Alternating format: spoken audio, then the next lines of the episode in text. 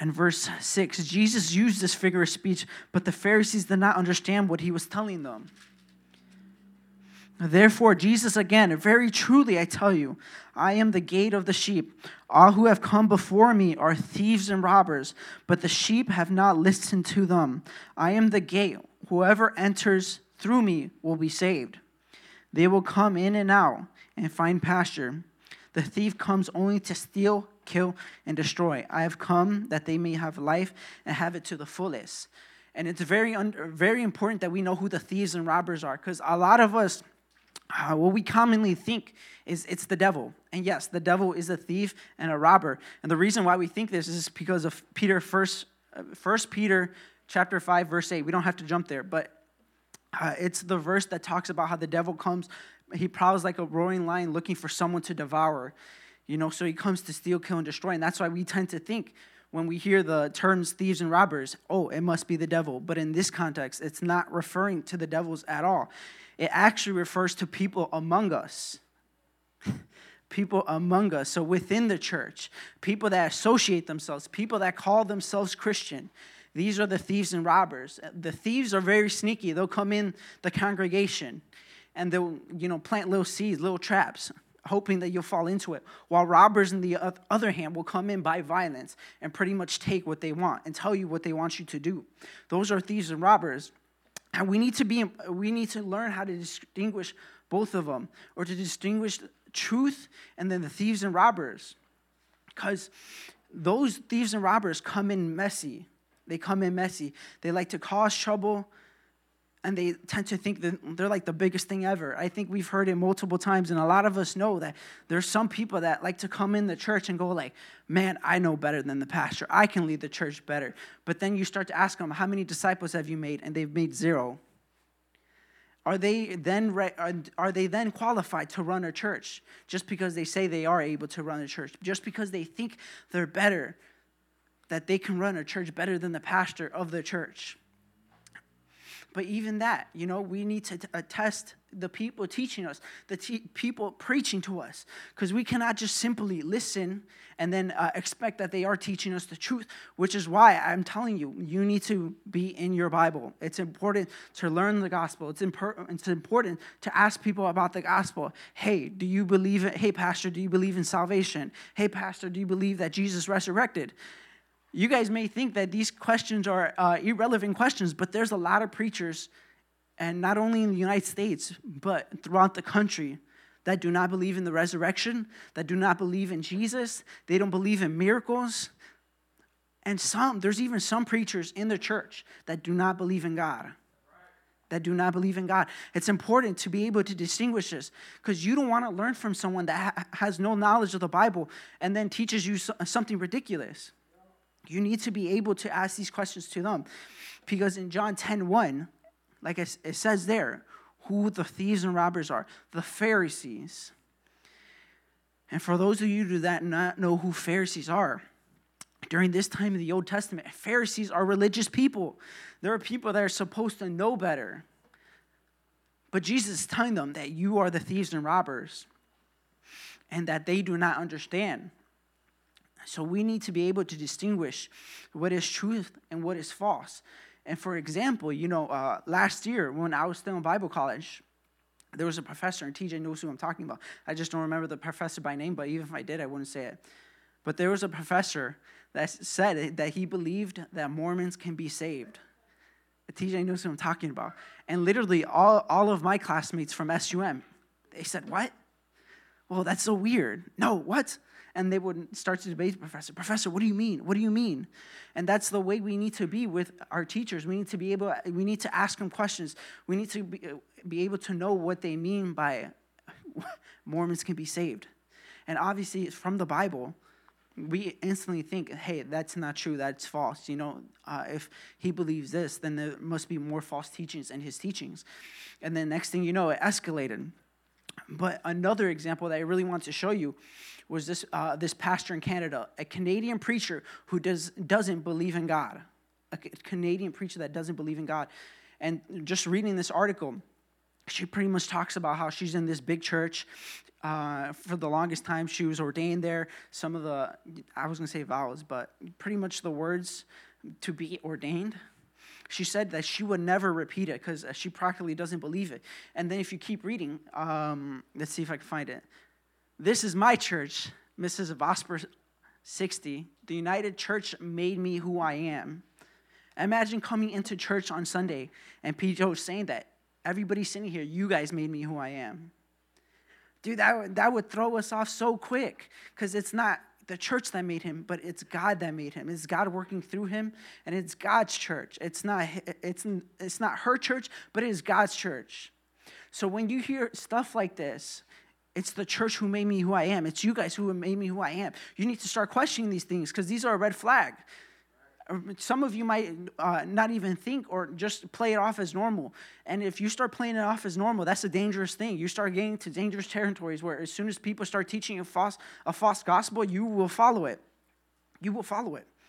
And next thing you know, you're going to be doing the same thing. You're going to be teaching people and teaching people the wrong gospel. But that's not the gospel. If it's not a gospel that's teaching that Jesus Christ is Lord, our Savior, that He died and resurrected for our sins, then we're in a dangerous place. But we need to be able to keep his teachings. We need to be able to distinguish it, which is why I'm going to keep on emphasizing it. Read your Bibles, read your Bibles, know your Bibles. Because if I start debating you guys and I just start saying some random things, especially if you don't know your Bible, you guys might believe me for all I know. You know, at one point, because I didn't know my Bible. This was embarrassing. But I actually told a youth, maybe Jesus did sin and we just didn't know. But the gospel says that Jesus never sinned. Okay, so I had to repent when I said that because I was teaching a false gospel at that point. But literally, the Bible just continues to go on about who the thieves and robbers, because Jesus starts to debate the Pharisees and who they really are. So obviously, uh, when we start to, when we read the bible we read it in its context. We, we see the chapters we see the verses. But back in the day there were no chapters. There's no verses there were no commas no periods. And it was written in greek and hebrew. So obviously it was almost like reading one whole book with no chapters punctuations etc so if we went back to uh, chapter 9 from verse 39 and onwards it says for judgment I have come into this world so that the blind will see, and those who will see become blind. Some Pharisees who were with him heard him say this and asked, What are we blind to? Jesus said, If you were blind, you would not be guilty of sin, but now that you have claimed that you can see, the guilt remains. Very truly, I tell you, Pharisees, anyone who does not enter the sheep pen by the gate, but climbs in some other way, is a thief and a robber. So, uh, he, the Pharisees are around because at this in chapter 9, for those of you that know, Jesus healed a blind man. And when he healed the blind man, the Pharisees come around. They start questioning, hey, whoa, what happened over here? That was crazy. And they, they think it's a magic trick, they think it's fake. And they start asking Jesus, they start questioning Jesus. They don't believe in him. They practically don't believe that he is the Son of God. And pretty much say, Are we sin because of sin? Or are we blind? I'm sorry are we blind because of sin? Jesus is telling them that they're already blind because they're thieves and robbers in the pen, claiming that they are Christians, but yet corrupting the rest of the sheep that want to lead the sheep astray from Him. And Jesus is very clear that there's no other way through the sheep pen, that there's no other way to get to God but through Him, the one gate. There's only one gate in the sheep pen, and it's through Jesus Christ. And then if we go even further back to John 8, here we go. John 8 37. So, for those of you that don't know, during this time, this whole time, it's taking place during the, the Feast of Tabernacle. And for those of you that don't know what the Feast of Tabernacle is, it's a, a week long uh, festival that they have during this time about celebrating the, what was it? Celebrating the week long, it's a week long, and they celebrate the 40 year journey that the Israelites took through the wilderness. And Jesus, and there's a lot of Pharisees here, a lot of religious people, and Jesus gets in a debate with these religious people. And this is what he tells them. Jesus replied, Very truly, I tell you, everyone who sins is a slave to sin. Now, a slave has no permanent place in the family, but a son belongs to it forever. So if the Son of Man sets you free, you will be freed indeed. I know that you are Abraham's descendants. He lets them know, I know you're Abraham's descendants because at this point, there's Pharisees that are talking big. You know, I'm, I'm descendant of Abraham. I'm good, man. You can't tell me. You can't tell me anything because I'm good. I know the Mosaic law. I know 613 laws, and I'm good. Yeah, you are looking for a way to kill me. That's what he tells him. You're, you're, you're set, you say that you are a descendant of Abraham, but yet you're looking for a way to kill me because you have no room for my word. I'm telling you that I have seen in the Father's presence, and you are doing what you have heard from your father. Abraham is our father, the Pharisees say. If you are Abraham's children, said Jesus, then you would do what Abraham did. And as you are looking for a way to kill me, a man who has told you the truth eh, that I have heard from God, Abraham did not do such things. You are doing the works of your own father. We are not illegitimate children, they protested. The only father we have is God Himself. And then it gets even more serious. Jesus said to them, If God were your father, you would love me, for I've come from God. I've come on my own. God sent me. Why is this a language not clear to you? Because you are in, unable to hear what I say. Just like uh, the sheep that are not a part of the sh- sheep pen that try to get in another way, they don't know the voice of Jesus.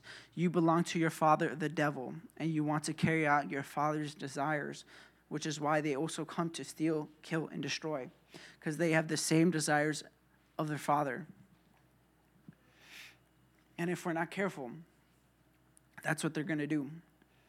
And it may seem something small, it may become something small, but it may become a huge thing and become messy, and it will result in, in short terms, hell. It will result in hell.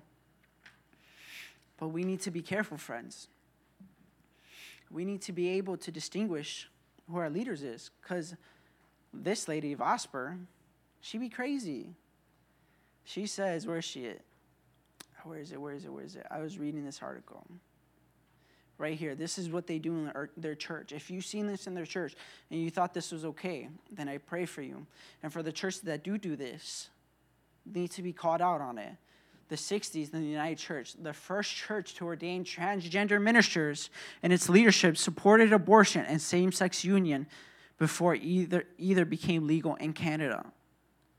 So they were already doing things that were unholy, that weren't legal, and they're okay with it. This uh, huge church and its people being okay with it. When you start to preach another gospel and you don't know the actual gospel, the truth, the word of God, you will then call something like this the gospel because you don't know, know better because you're not in your Bible, because you are not studying, studying, because you are not going to life groups, because you're not coming to elevate. So when people tell you stupid stuff like this, you tend to believe it. And I'm not saying that you do believe it. I pray to God that you don't. And if you do, I'll pray for you and uh, we'll rebuke you and then teach you the truth. Amen? Amen. Amen. But we need to stray away from this. We need to stray away from this because the Pharisees literally when we go back to John chapter 9, what was it? John 9, 16. There we go. When we start to go to 9, uh, 16, like I said, the Pharisees tend to think that they know big because uh, they're descendants of Abraham. But literally, they don't know the law. They don't know the Mosaic law because it says here in verse 16, after he healed them, the Pharisees are talking amongst themselves um, pretty much saying that this is weird. I don't think it's uh, this guy's from God. He's saying that he's the Son of Man, but this guy's tweaking. And they say because they know the law that Jesus sent. It says that some of the Pharisees said, This man is not from God, for he does not keep the Sabbath. And they're saying this because on the Sabbath, Jesus healed a blind man. It's still taking around the time of the festival of tabernacle. So they tend to say, Hey, you broke the law. You broke the law. You broke one law out of 613 and you broke it. Long story short, that law that they say that Jesus broke is a false law, a law that they made up, a man made law that is not from God. They're telling Jesus, You broke a law, a Mosaic law, but yet it is not a part of the Mosaic law. Did Jesus sin then? No, it's ridiculous. So we need to be careful. Though people may say it comes from the Bible, you need to test their word. If they start saying crazy stuff like Jesus said, you need to give me this church. That doesn't sound like Jesus. Because the gospel would not say give me that Jesus said to give you this church. If anything, if you were to run the church, the gospel would say you worked for it, you you became ordained for it, your leaders thought you fit to run a church. But for someone to come in and say, "Hey, this church is mine," or they start saying blasphemous things, because we've had people come in with blasphemous th- things.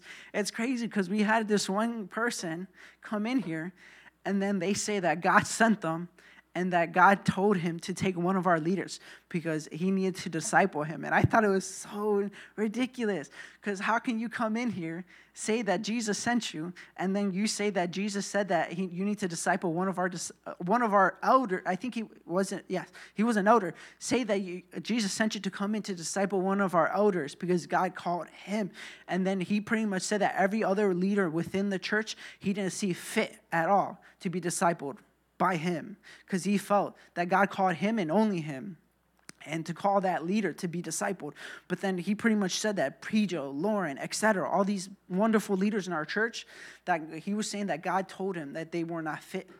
But only that one person that he God put on his heart, and that was so blasphemous, so blasphemous. I saw that guy leave the church and get banned from it so quick. It was not. It was funny. It was funny and not funny at the same time because I pray for his heart that he does know the truth. But we need to call our brothers and sisters in that.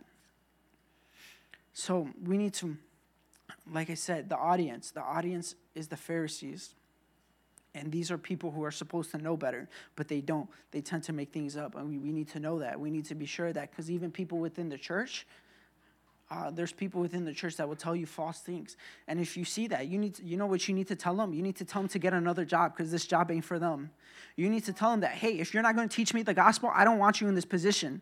I want you to be teaching me the truth. I want you to teach me that Jesus is Lord and that Jesus resurrected and he died for my sins and that I am made new through him. If you're not doing this, then you're okay and you're in the red flag zone and you you will be the thief will do what he's supposed to do. He will steal from you and kill from he will kill you.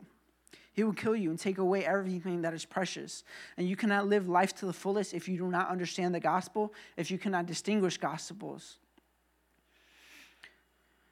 So you need to be able to recognize the voice of Jesus, and it's through speakers as well. So I would hope, because I'm reading from the Bible and showing you the Bible and teaching you the Bible, that you hear Jesus' voice working in me but if it was only my, my voice, I would hope that you guys would be able to distinguish that it is not me and you shouldn't listen to me. If it's, only, if, it's Christ, if it's the voice of Christ, listen to it. If it is not the voice of Christ, stay away from it, just like sheep would if it wasn't the shepherd. Because what happens is, if you start listening to other people who are not the shepherd, it says in John 10 and following, John 10, verses 11 and onward. I am the good shepherd. The good sheep lays down his life for the sheep.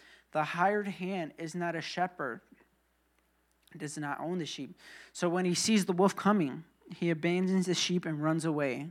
Then the wolf attacks the flock and scatters it. The man runs away because he is a hired hand and cares nothing for the sheep. So many pe- there are so many people, so many preachers, so many teachers that will teach you and act like they love you, but when worse comes to worse, they will drop you like a ball because they do not care about you. They can care less about you. They care about themselves like Vosper does. The church made her. So she cares about the church. But if the church doesn't care about her, then she's going to drop the church because it's all about her. It's all about leaders like that.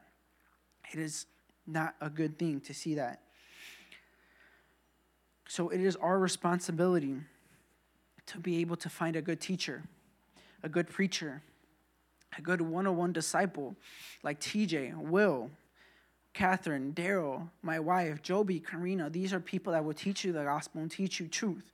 They will not make up something out of their pocket. They will not pull something out of their back pocket and tell you, the Bible says you need to give me all your worldly things, your PS5, your makeup. He says, give me all your money in your pocket. Our leaders will not preach you a false gospel like this, where they start to make things up. Unlike the Pharisees who would. They'll make up laws, they'll lie to you. And I would hope that you never get to a place where you are like this, where people are corrupting you. Because obviously, it says in uh, 1 Corinthians verses, 15, well, not verses, chapter 15, verse 33, just verse 33, that bad company corrupts good character.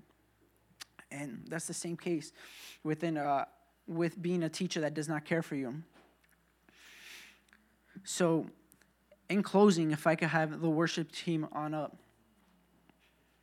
And then we're going to finish reading out the rest of the, the chapter, or not the rest of the chapter, but the rest of this half of the chapter.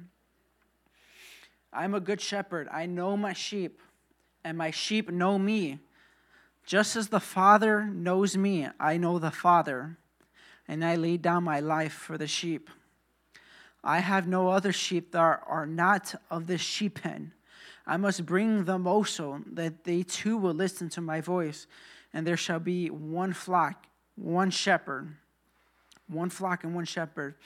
The reason my Father loves me is that I lay down my life only to take it up again. No one takes it from me, but I lay it down for my own accord. I have authority to lay it down and authority to take it up again. This command I received from my Father. The Jews who heard these words were again divided, so the Pharisees, of course. Many of them said, he is demon possessed and raving mad. Why listen to him? But others said, These are not sayings of a man possessed by a demon. Can a demon open the eyes of the blind? So you see the two different you see the two different audiences distinguishing what he's saying.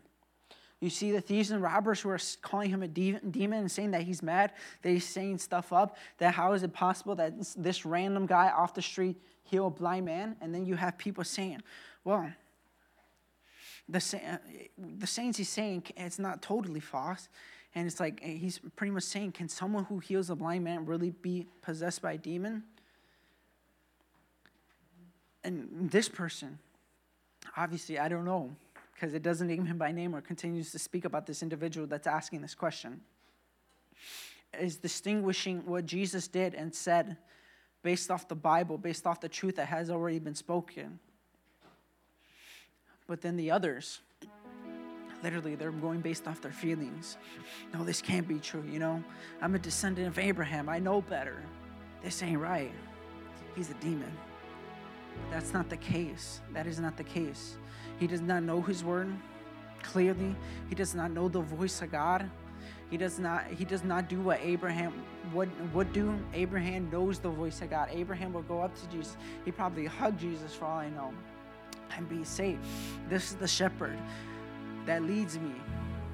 And the sheep pen that leads me out the gate and in the gate that watches over me, that does not run away when the wolves come, ready to, ready to devour me, but yet, but de- defends me from the wolves.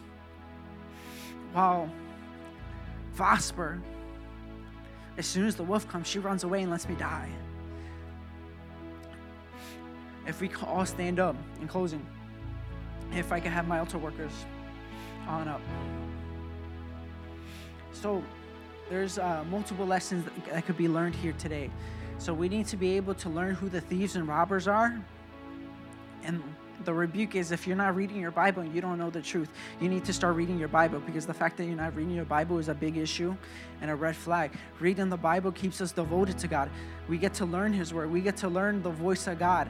If you're not reading your Bible, then I could surely uh, tell you, you probably do not know the voice of God. And it is not an okay thing. Of course, we have our altar call workers here. We have Will and Cielo as of now. So any females that want to go with Cielo, go with Cielo, and then males with Will, of course. But it needs to be a consistent thing where we learn that we are we're able to distinguish uh, truth and a false word. We can we can't let our pride uh, take advantage of us and we just start making things up. But we need to go back to the Word of God every time and distinguish what Jesus said. So during this time, like I said, if you feel need to repent for teaching a false gospel or not reading your word, or if you need help to be devoted to God and your word, come up to one of these leaders. If you need a Bible plan to help you learn how to read the Bible, we will teach you.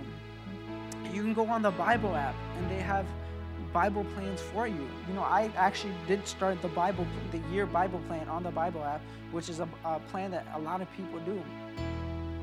And if you want to do it, then do it. Get just get in the word. It is important that you learn the word, that you distinguish the word. So that when people come with false accusations, you're able to say, that's the devil right there. That's the son of the devil. And I hope this encouraged you.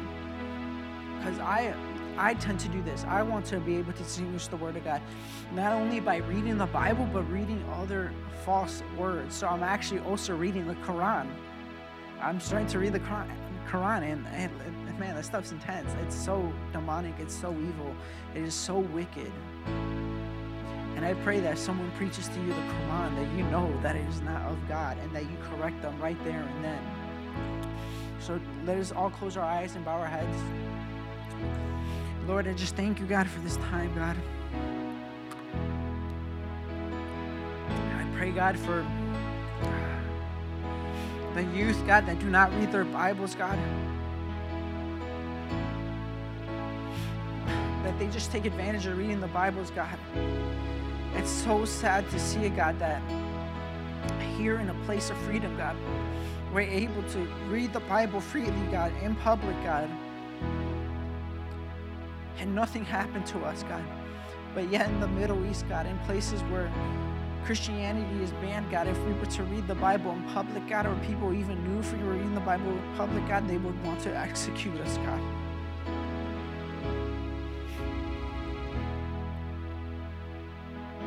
God, how can we call ourselves Christians if we don't even want to read the Bible, God? Not that it keeps, not that it makes us saved but I pray that we're using it as a tool, God, for our advantage, God, to learn your voice, to hear your voice, God. God, I don't want to just hear your voice, God, and just from simple sermons, God, but I also want to hear your voice because I'm reading your word, God, because I'm knowing the truth, Jesus. Oh, you guys can start.